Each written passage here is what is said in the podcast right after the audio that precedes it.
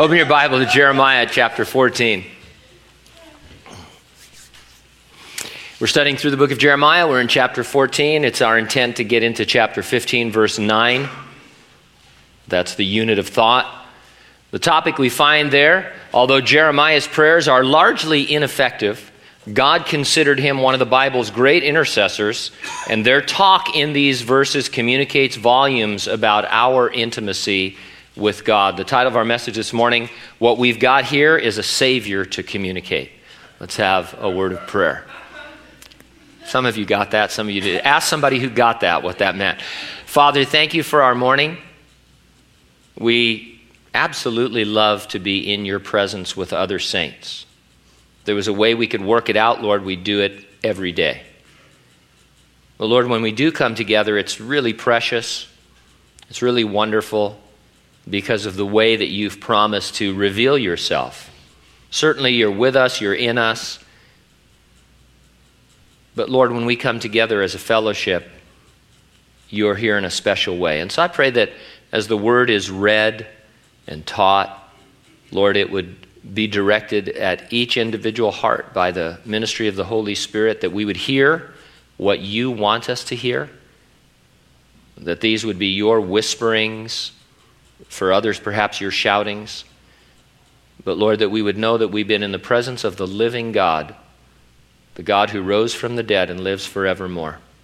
We thank you and praise you in Jesus' name. And those who agreed said, Amen. I want to let you in on a secret. I sometimes get discouraged when I read about the effective prayer lives of God's saints. George Mueller always comes to mind. In the 1800s, he established 117 schools which offered Christian education to over 120,000 children, most of them orphans. Mueller prayed about everything and always expected his prayers to be answered positively. There are dozens, if not hundreds, of stories about his answered prayers, miraculous answers at that. On occasion, a person would ask George Mueller, What if God doesn't answer your prayer? He would tell them that such a failure on God's part was impossible. Man, however, had the responsibility to meet certain conditions before expecting an answer from God. Well, now I'm doubly discouraged. Not only do my prayers sometimes seem ineffective, but the reason given by someone whose prayers were seemingly always effective is that I fail to meet certain spiritual conditions. What if I were to tell you that one of the greatest intercessors of all time was mostly ineffective? and that it had nothing to do with his failure. Well, it's true. It's Jeremiah. In our text, God will compare Jeremiah's intercession for Judah to that of two other great Old Testament men of prayer, Moses and Samuel. He considered Jeremiah a giant when it came to prayer. Nevertheless, Jeremiah's prayers of intercession for Judah had absolutely no effect on averting God's judgment. Perhaps we need to change our ideas of what constitutes an effective prayer life. Maybe it's more important prayer be affective, meaning it recognizes that you are in a dialogue with the living God. Effect is primarily concerned with getting results, where affect is more about relationship. I'll organize my thoughts around two points. Your praying is effective when you realize God is present, and your praying is effective when you remember God has promised. Let's take a look, first of all, at God's presence in verses 1 through 18. We believe, obviously, that prayer is simply talking with God. If uh, almost any Christian, uh, if you, you know, uh, you come forward at a, a, meeting or a church service or a concert or a, a stadium event, and, and the first thing you're told is that you need to pray, and pray is simply talking with God. But right after we say that prayer is simply talking with God, we have a tendency to turn it into a religious activity. We identify five or 10 or 20 different types of prayer. I remember, and I don't want to offend anybody this morning, so if you follow a system like this, I'm really not, you know, criticizing this, but I remember when I first became a Christian, as an encouragement for me to pray. First, I was told that prayer was just talking to God, which seems simple, but as an encouragement for me to talk to God, I was given a little acrostic uh, based on the book of Acts, A C T S, and it was adoration, confession, thanksgiving, supplication. And it's a formula that I was taught, this was in Calvary Chapels, a formula for proper prayer. So prayer is just talking to God, but in order to do it, I have to first adore God, then I have to confess my sins, then I need to be thankful for everything, and then and only then can I bring my supplications before God. And, and, and so maybe you don't see a disconnect there, but over the years I have. I can't just simply talk, can I just simply talk to God? And can all of those things come up in that conversation, or do I have to go through that formal approach to God in order to become George Mueller? And so that's what we're talking about this morning. I hope after we talk this morning, you'll be more encouraged to talk to God all the time and less inclined to see prayer as an, uh, a religious duty. Uh, we teach seminars on how to teach people to pray. We assume that people don't pray or don't want to pray. I think they don't want to pray because we've made it formal and we've told them that they can't just talk to God. Uh, why would you? Wh- why wouldn't you want to talk to God if He was hanging around? I mean, wouldn't you? If you had a chance to talk to some famous person that you uh, idolized, wouldn't you take advantage of it and ask him all the questions that you could? Take pictures with them and stuff like that? But with God, it's assumed that we're, we don't really want to talk with him. We have to be challenged to talk with him.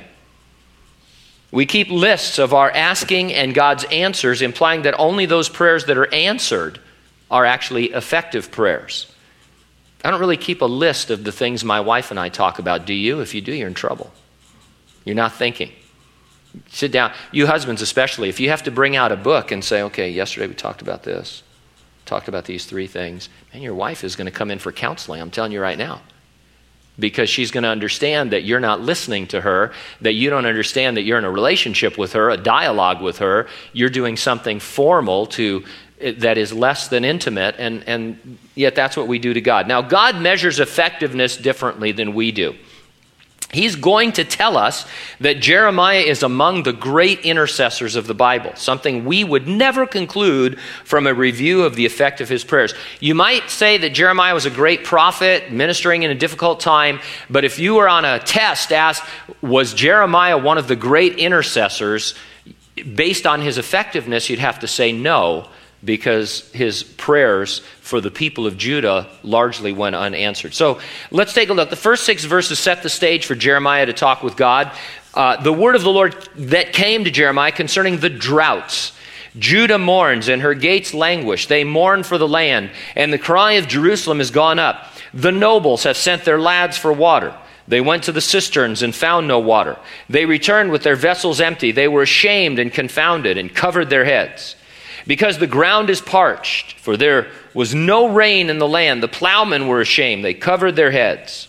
Yes, the deer also gave birth in the field, but they left their young, is implied, because there was no grass. And the wild donkey stood in the desolate heights. They sniffed at the wind like jackals. Their eyes failed because there was no grass. Now, in his covenant with the Jews, God promised abundant rain for their crops if they would walk in obedience to him. Multiple seasons of droughts were a direct judgment from God upon Judah for disobedience. Things were, in one sense, easier in the Old Testament because if it rained, God was blessing you. If it was a drought, God was not pleased with you. I mean, it was, it was either or. It's harder for us as New Testament believers to analyze circumstances. Often, God buffets you when you are walking the closest to Him, and He can seem to be blessing a person when they are actually backsliding. He doesn't do it to confuse you, but it's actually to draw you closer to Him on a moment by moment basis.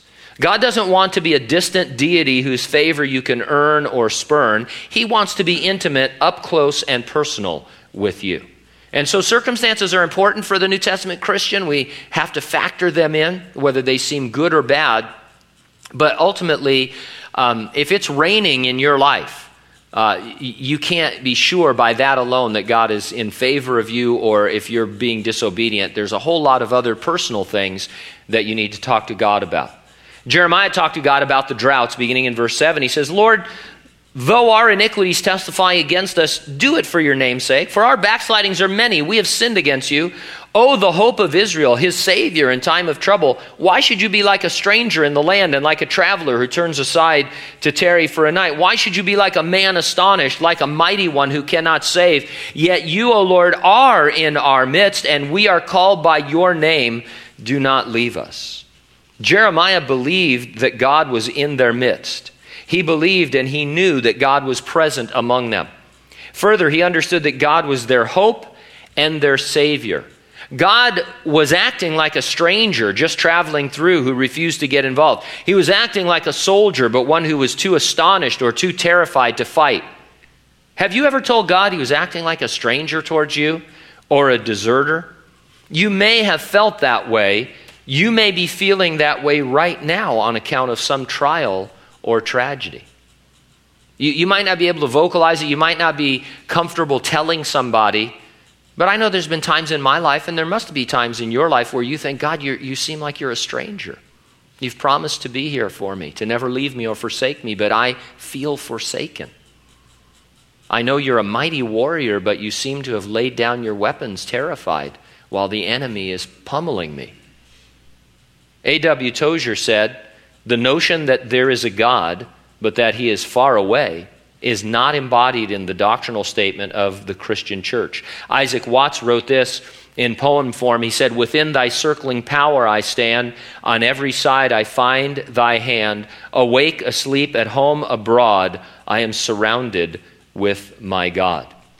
And so Jeremiah, he was feeling perhaps that God was acting that way, but at the same moment, he said, God, you're like a stranger. You're, you're like a terrified soldier. You are, though, however, in our midst. I know that you are because you said you are. Doctrinally, we would call this God's omnipresence.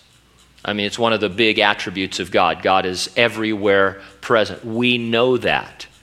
But we must learn to practice his presence. Maybe we should call it practipresence. So there's uh, God is omnipresent, but is he practipresent?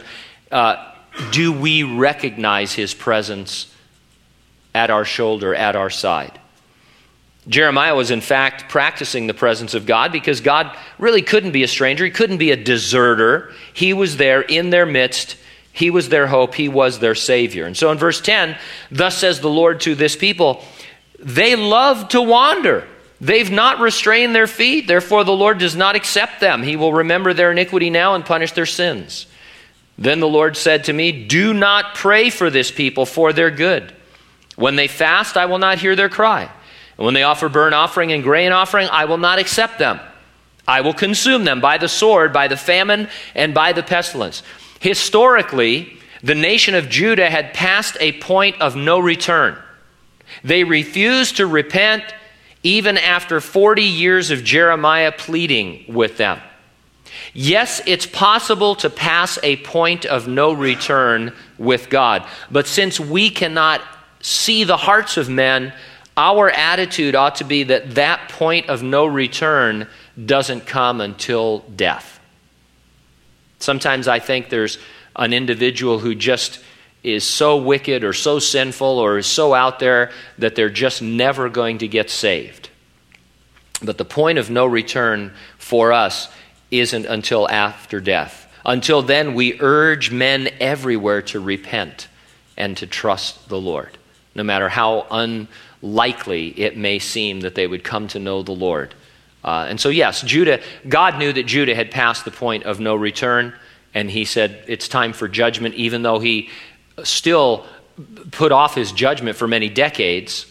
I mean, this is, we'll see in a minute, this has been going on for uh, about 100 years, actually, but Jeremiah comes on the scene towards the end. Uh, but in our case, we need to remember that where there is life, there is hope. Verse 13 Then I said, Lord, behold, the prophets say to them, You shall not see sword, nor shall you have famine, but I will give you assured peace in this place. God told Jeremiah, don't pray for this people for their good. Jeremiah's response was to go right on seeking their good, pointing out that the people were being deceived by false prophets. Now, this is interesting because you'd think that in the school of prayer, when God said, quit praying and don't ask for their good, you'd think he flunked out if you disobey God. But Jeremiah kept on praying. And that's because he didn't think of himself as being in a school of prayer. I don't think he even thought about what he was doing as offering intercessory prayer. He was simply talking to and with the Lord. You remember when Abraham interceded for Sodom and Gomorrah? We studied it some months ago. He and God had a meal together and then they walked out, and the Lord started talking to him. And Abraham said, Now, you know, would you destroy this place for 50 people? And God said, Now, how about 40 and 35 and 20? He went through these numbers and stuff. And, and then we study that as a great example of intercessory prayer. And he is definitely interceding for the people of Sodom and Gomorrah. But isn't he just talking to God who is right there with him? Is there anything formal about it at all? In fact, it's extremely informal and it's intimate, it's almost forward. It's the kind of thing that your kids ask you, uh, you know, that other people are afraid to ask you. But because they know what? They've got an in with you. They're your kids. You can't say no to them. Remember when my daughter first got married? I was kind of half serious, actually. I said, You're going to have to turn in the key to your house. And my wife went crazy. She said, uh, No. I go, Well, she's going to be married. She's going to have her own house. I, you know, she's not our kid anymore. And Pam said, Yes, she is. What's the matter with you? And I thought, Oh, yeah, that's right. So, anyway, good thing for Pam, right? Now, you don't have the key to my house. I hope. Maybe you do. Some things have been moving around. But anyway, but you know, so I mean, my daughter, my son, they can come into our house anytime. Uh, out of courtesy, sometimes they knock, sometimes they don't. But if they want to come and grab stuff or do stuff, that's fine. You know, they don't do it often, but they do it because we have a relationship there's an intimacy there's a there's something there and that's how abraham talked to god as the friend of god he didn't go to intercessory prayer he did he wasn't burning incense at the time wasn't walking through a prayer labyrinth while he was talking to Abraham, he was or talking to God. He just said, "Hey, can we talk about Sodom and Gomorrah?" And that's the kind of thing Jeremiah is doing. So be careful when you study this as intercessory prayer, understand that it was just a dialogue between God and Jeremiah. And the Lord said to me, The prophets prophesy lies in my name. I have not sent them, commanded them, nor spoken to them. They prophesy to you a false vision, divination, a worthless thing, and the deceit of their own heart. Therefore, thus says the Lord concerning the prophets who prophesy in my name, whom I did not send, and who say, Sword and famine shall not be in this land. By sword and famine those prophets shall be consumed. And the people to whom they prophesy shall be cast out in the streets of Jerusalem because of the famine and the sword. They will have no one to bury them, them nor their wives, nor their sons, nor their daughters, for I will pour their wickedness on them. If you are deceived by a false prophet or a false teacher, it's not God's fault. He's given you His word as a measure to test all things. And you don't have to be a genius. I don't have to be a scholar. I don't even have to know original languages to be able to take the simple Word of God and measure uh, teachings and prophecies about it uh, and from it. And so, you know, Jeremiah is trying to say that, well, these guys think these prophecies are from you, and God says, yeah, they're not. In fact, in Deuteronomy, God made a statement. He says, if, if something happens and, you know, uh, somebody prof, uh, um, does a, a, sign or a wonder, but they don't do it in my name, don't follow that person. So God goes so far as to say somebody might even do a miracle or what appears to be a miracle, but you've got my word to follow. And so we want to judge everything according to that. Verse 17, therefore you shall say this word to them Let my eyes flow with tears night and day, and let them not cease, for the virgin daughter of my people has been broken with a mighty stroke, with a very severe blow. If I go out to the field, then behold, those slain with the sword. And if I enter the city, then behold, those sick from famine. Yes, both prophet and priest go about in a land they do not know. God is describing himself in these verses as a father whose virgin daughter was taken violently, whose people were slain and sick. It brought him no pleasure to allow the Jews to be overrun by the armies of King Nebuchadnezzar of Babylon. It brought God pain. And so you see here, God is sharing his heart with Jeremiah. He shared his grief, his sorrow, his pain, his disappointment. Prayer then isn't just about getting God to do something or to not do something, it's about getting to know God. And so Jeremiah is talking, and God says, Well, let me share how I feel about this. This is difficult for me as well, Jeremiah. Israel is like my virgin daughter being captured and taken away and, and abducted and abused. I see my people in death and famine. They've brought this on themselves. I have to act in discipline, but it's not that it doesn't affect me. And so God is present. He's omnipresent. Wherever you are, there He is in your midst. Because His presence is spiritual, we can think Him distant. For example, in literature and in film, there are certain characters who can be called upon in time of great need. From my recollection of the Star Wars movie, Obi Wan Kenobi is sort of like that. Every now and then, Luke Skywalker can cry out for his help, and Obi Wan can remind him, use the Force. You know, he just kind of comes to him in his time of greatest need. And, and if you think about it, there's lots of movies where there's some kind of person or being or, th- you know, where they're not really there, they're distant and far, but in your time of greatest need, you know, they'll come to you and reveal truth to you. I dare say, sometimes without meaning to, we think of God that way. We go about our day as if He is in His distant heaven, knowing that we could call upon Him at great need to use the force, as it were, to help us. That's why we think of prayer only in terms of its effectiveness, when in reality, its affect on our lives is most critical. By His Spirit, you know, God lives in you. He tells us in the Bible that He is especially desiring to manifest His presence when Christians get together. So God is present, He's here in our midst. We should talk to Him as if we understood that, as if we're turning to Him to address Him directly rather than sending long distance messages to heaven. We should practice his presence. We should be like Abraham, who was called the friend of God, because we too are now called what? The friends of God by Jesus. And so, if my praying is something different than talking to God who is right next to me, in a sense, I think I'm, I'm starting to drift away from the intimacy of the relationship that Jesus wants me to have with God. And that's one of the reasons, one of many reasons, we are against so much of the formal praying that people want to return to today. If you survey some of the Christian landscape, a lot of churches are moving back into a formal kind of, we call it liturgical or a high church way of approaching God. I mentioned prayer labyrinths. They're like mazes that people set up where you walk for a while and then there's a station where you have an object, uh, you know, and, and then you pray and then you move. And if all this sounds strange to you, it should. Because Abraham didn't do that and he was an Old Testament guy right? If anything, we have greater access to God.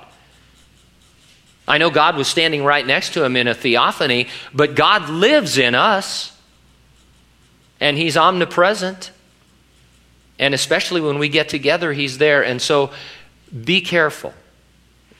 Obviously, we would show a respect and a reverence for God. Everybody's afraid that you're going to be too flippant about it, that you're not going to address God properly. Children can do that. I like to use parents and children. Your, your, children can say things that are rude to you, can't they? I mean, they can be disrespectful. But they can also have wonderful, endearing names for you that, they own, that again, only they can call you. And that's the kind of relationship that we want to have through Jesus Christ with our Heavenly Father. Now, your praying is affective when you remember God has promised. That's the remaining verses. In his next statements, Jeremiah remembered that God had made a covenant, he'd made a promise with the Jews. Verse 19 have you utterly rejected Judah? Has your soul loathed Zion? Why have you stricken us so that there is no healing for us? We looked for peace, but there was no good, and for the time of healing, and there was trouble. We acknowledge, O Lord, our wickedness and the iniquity of our fathers, for we have sinned against you. Do not abhor us for your name's sake. Do not disgrace the throne of your glory. Remember, do not break your covenant with us. Are there any among the idols of the nations that can cause rain? Or can the heavens give showers? Are you not He, O Lord our God? Therefore we will wait for you, since you have made all these. Now, Jeremiah was hardcore. God told him to quit praying for and seeking the good of Judah, but here he boldly again asked the Lord to bring rain. Jeremiah knew God could never utterly and totally reject Judah on account of his covenant to them through Abraham and David. Some of those promises were conditional upon their obedience, but many of them were unconditional.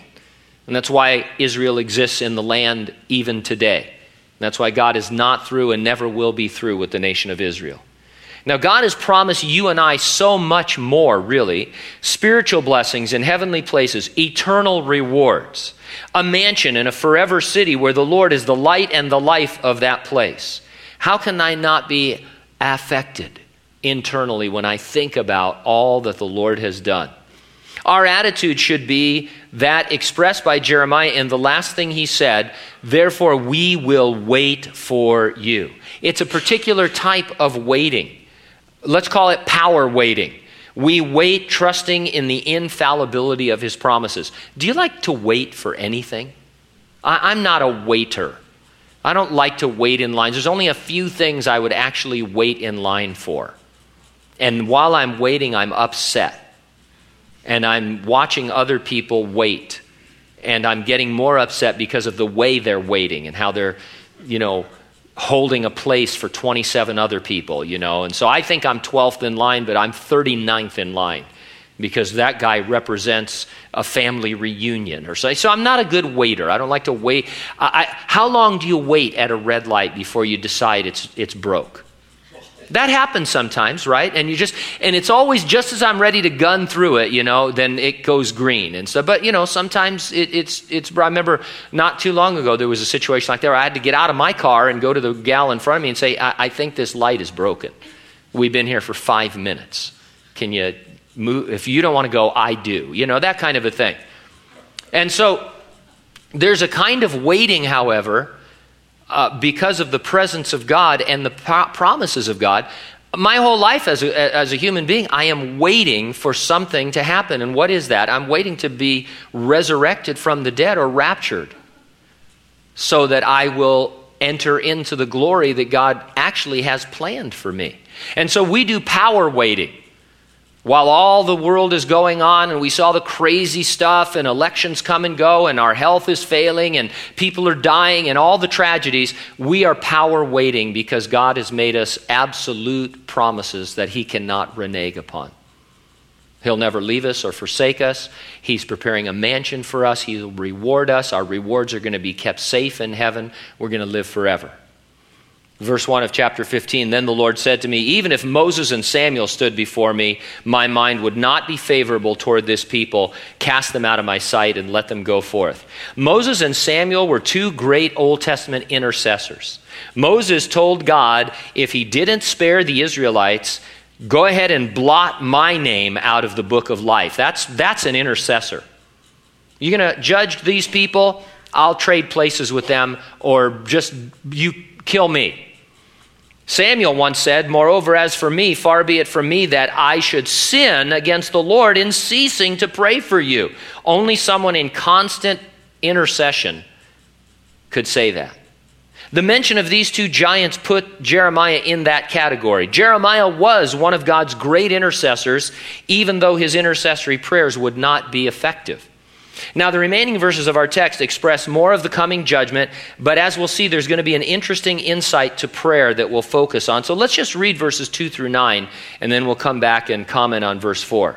Verse 2 It shall be if they say to you, Where should we go? Then you shall tell them, Thus says the Lord, such as are for death to death, and such as are for the sword to the sword, such as are for famine to the famine, such as are for captivity to captivity. And I will appoint over them four forms of destruction, says the Lord the sword to slay, the dogs to drag, the birds of the heavens, and the beasts of the earth to devour and destroy. I will hand them over to trouble to all the kingdoms of the earth because of Manasseh, the son of Hezekiah, king of Judah, for what he did in Jerusalem. For who will have pity on you, O Jerusalem? Who will bemoan you? Who will turn aside to ask how you are doing? You have forsaken me, says the Lord. You've gone backward. Therefore, I will stretch out my hand against you and destroy you. I am weary of relenting, and I will winnow them with a winnowing fan in the gates of the land. I will bereave them of children. I will destroy my people, since they do not return from their ways. Their widows will be increased to me more than the sand of the seas. I will bring against them, against the mother of the young man, a plunderer at noonday. I will cause anguish and terror to fall on them suddenly. She languishes who has borne seven. She has breathed her last. Her sun has gone down while it was yet day. She has been ashamed and confounded, and the remnant of them I will deliver to the sword before their enemies, says the Lord. Let's concentrate on verse 4. Manasseh was the son of Hezekiah. He was the king who began Judah's downfall into idolatry. He was king from 696 to 642 BC. One Bible dictionary described his reign this way I quote, The abominations of various lands, especially Babylon, were brought together by Manasseh at Jerusalem. Altars for Baalim, groves, uh, and altars for the host of heaven in the two courts of the Lord's house. He caused, too, his children to pass through the fire in the valley of the sons of Hinnom the old Moloch worship of Ammon, and in imitation of the Babylonians, observed times, enchantments, witchcraft, and dealt with a familiar spirit and wizards. A religion of sensuous intoxication reigned on all sides. He made a graven image of the Asherah, the obscene emblem of phallic worship for which women dedicated to impurity wove hangings in Jehovah's house. Sodomites' houses stood nigh to Jehovah's house for the vilest purposes in the name of religion. Jehovah's altar was cast down, the ark was displaced, the Sabbath, the weekly witness for God, was ignored. Now, here's something important to realize. In 701 BC, Hezekiah became seriously ill. Isaiah warned the king to prepare for his imminent death but Hezekiah prayed that God would intervene. God answered by promising Hezekiah 15 additional years of life. Great story, except it was during those bonus years that Manasseh was born.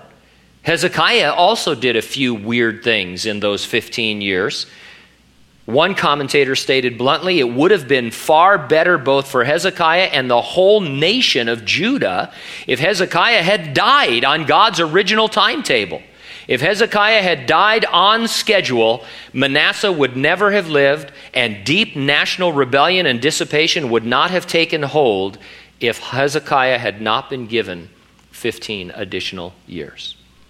If you judge prayer strictly by its effectiveness, Hezekiah had an incredibly effective prayer life, did he not? Hezekiah prayed, turned his face to the wall, he cried out to God. He says, God, I don't want to die right now. Extend my life. And what does God do? He answered that prayer. That's effective prayer. It's the kind of prayer we'd love to have. You get the diagnosis, or someone in your family gets the diagnosis that they've got something incurable, they've got six months or six years to live. You want to go before the Lord and say, Lord, extend their life, heal them. And I'm not saying it's wrong always to do that, obviously not. But in Hezekiah's case, be careful what you pray for. Because he ended, he kind of ruined his testimony in those 15 years. And Manasseh was produced in those 15 years, who led to this terrible destruction of Judah not too many years after. For his part, Jeremiah's intercession accomplished nothing for Judah. But God elevated Jeremiah to the status of Moses and Samuel while letting us know that Hezekiah's son Manasseh was a problem. God looks upon prayer much differently than we do. An effective prayer life is one more affective, achieved by having a sense of God's presence in my life and God's promises for my life.